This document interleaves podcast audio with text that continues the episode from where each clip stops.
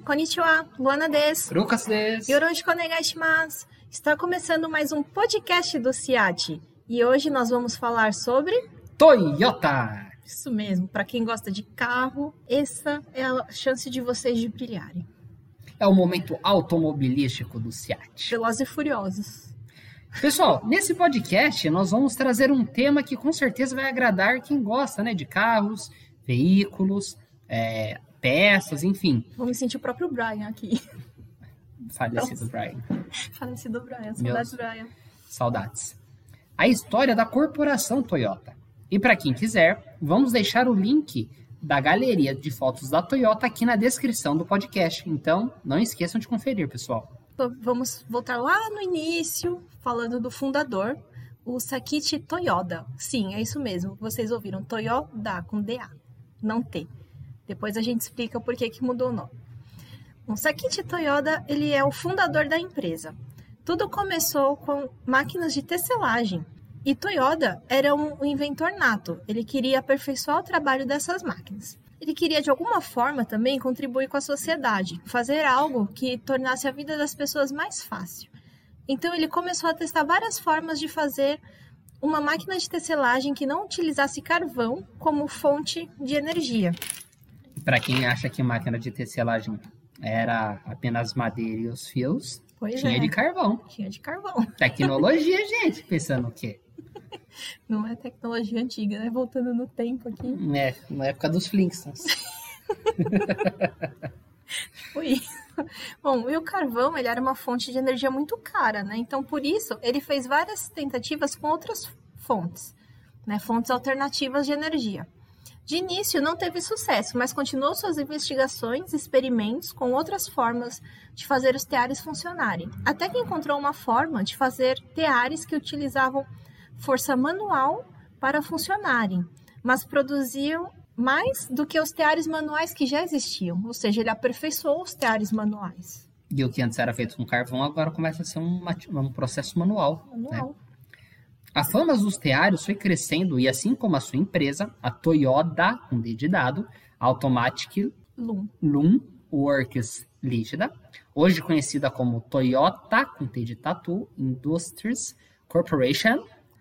Hi. As invenções de Toyota continuavam a surgir, como o tear circular e os teares automáticos, nos quais eram possíveis trocar as lanças sem precisar parar as máquinas. É, é muito legal isso, porque tem aquela lança que vai como se fosse uma agulha, né, que vai passando a linha entre as outras para poder fazer o tecido. Aí antes parava a máquina, trocava, colocava outra linha ali para continuar. Agora não, já ia direto.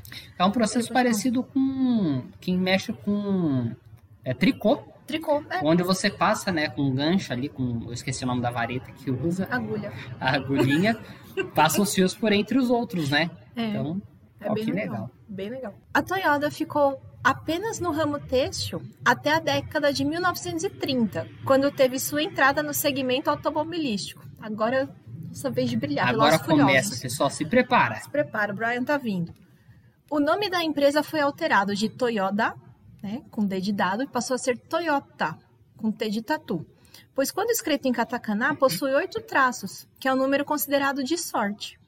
A Toyota começou a produzir carros sob a direção de Kichiro Toyoda, filho de Sakichi Toyoda, né, o fundador da empresa. Kichiro Toyoda buscou referências na Europa e nos Estados Unidos para desenvolver seus carros. Ou seja, para quem não sabe, teve toda uma inspiração, né, eh, de outros países para que a Toyota começasse a fabricar e investir nessa, nesse segmento automobilístico. Olha que legal. Seu primeiro modelo foi o Toyota AA, em 1936, e foram produzidas apenas 1.404 unidades, até 1942. Ou seja, seis aninhos produzindo veículos. Sim, nossa, comparando com hoje, são milhões em tipo um ano, né? Sei lá, mas é um número muito Pois é, grande hoje quatro dia. anos para mil. né? É. Hoje a gente faz, sei lá, mil por dia. É, Não, podia achar exagero, né? mas eu acho que se Um tipo, se a 100, gente por exemplo, assim, por hora, sei lá. No período após a Segunda Guerra Mundial, o Japão enfrentou grande dificuldade financeira. A Toyota produziu a partir de 1947 um carro comercial de passageiros, o Toyopet SA, Mas, mesmo assim, a empresa quase entrou em falência e, em 1949, utilizou um consórcio com o banco e diminuiu a mão de obra. Ou seja, até grandes empresas passam por momentos Sim. difíceis.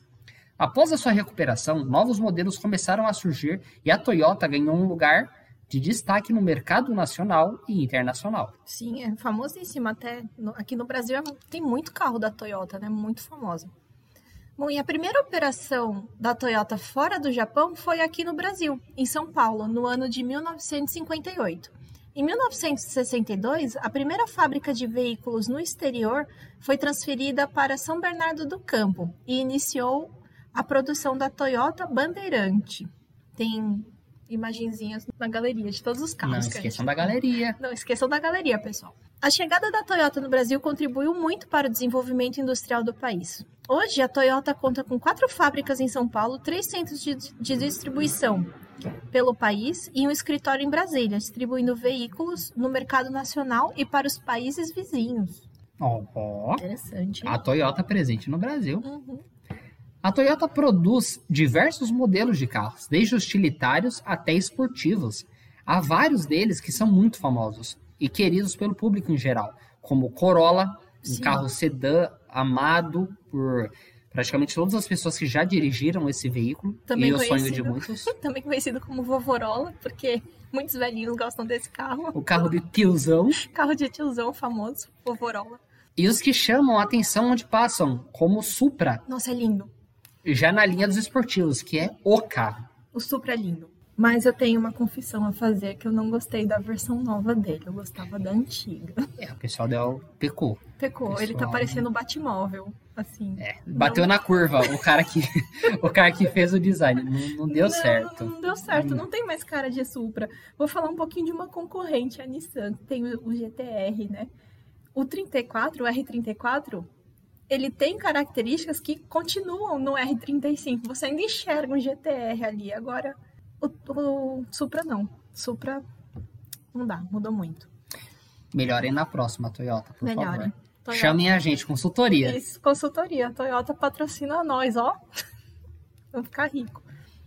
A Toyota também tem sua linha de carros de luxo chamada Lexus. Sim. É isso aí, pessoal. Para quem não sabia, a Lexus pertence à Toyota. É, e é, tá ficando famosa aqui no Brasil. Já tô vendo bastante carro da Lexus Sim. pela cidade também. E cá entre nós também são veículos lindos, hein, pessoal? São. Absurdo. Se quiserem doar um para mim, eu aceito. Lexus patrocina É, nós. patrocina nós. Sob essa marca, são feitos carros com o máximo do luxo. Tecnologia, design e conforto. Uhum. A Lexus surgiu em 1983 com o desafio para produzir o melhor carro de luxo do mercado, superando todos os modelos já existentes. É disso que a gente gosta. Isso aí, superem. Criem novas tecnologias, desenvolvam e só venham com preços acessíveis. tá? Por gentileza. O pessoal da Lexus, por favor, dê uma mexida no Supra. É. Talvez fique bom. Os carros dessa marca são produzidos mediante muito estudo e uma série de testes com equipamentos mais sofisticados, como por exemplo o boneco de testes. Isso mesmo, aquele bonequinho para quem nunca viu um vídeo que fica dentro do veículo e ele é lançado contra um muro, uma parede, uma barricada, justamente para testar como o veículo se comporta em batidas, né? A diversas velocidades, lógico. Então é, é um teste da, se eu não me engano, tem um teste chamado Latin Cap, Latim NCAP, se eu não me Uhum. engano. Onde todos os veículos, não só da Toyota, mas também de todas as outras fabricantes, recebem uma nota para dizer o quão seguro ele é. Sim. né? Então tem de 0 a 5, se eu não me engano. E com certeza deve ser 5. A Lexus com certeza é 5, porque os carros deles possuem milhões de sensores nesses bonecos, né? Enquanto o da Toyota, né, que é dela também, como outras marcas, tem 120, mais ou menos. Imagina. Milhões de sensores no, naquele bonequinho que é chocado dentro do carro na parede. Contra, Contra- 120. Não vou dizer míseros, né? Mas 120 sensorizinhos no bonequinho de marcas convencionais. Uhum. Então isso mostra a importância e a responsabilidade que a fabricante tem em produzir veículos né, de alta qualidade. Sim. Isso garante com certeza mais conforto e segurança para os seus usuários. Com certeza. Dirigir um Lexus deve ser uma maravilha. Dirigir a, a nuvem do Goku, né? Do, é, é do Goku? Do É do? Goku, do Goku, do É tipo a nuvem, você sobe e voa. Vai, vai embora. É. É, simples assim. Nem precisar de gas- gasolina. É movida a, a, a boa vontade. O Supra também deve ser assim, mas tá feio. Não gostei. Batmóvel, não. Pode me dar esses que a gente não gostou, tá? Não tem problema. Eu aceito também. Eu Pode enviar todos pra casa. Envia todos. Envia Pode todos. enviar, a gente não gostou, mas a gente vende. Eu faço é esse favor pra vocês, eu guardo em casa, não se preocupem. Não ligo, não. E o que achou da história da Toyota? Gostaram? Tem algum fato que não está nesse podcast que vocês conhecem? Deixem seus comentários no post do Instagram e do Facebook. E não se esqueçam de conferir a galeria que nós preparamos com os carros da Toyota. É isso aí, pessoal. Agradecemos a todos pelo seu tempo e até o próximo podcast. Até, pessoal. Tchau. All we give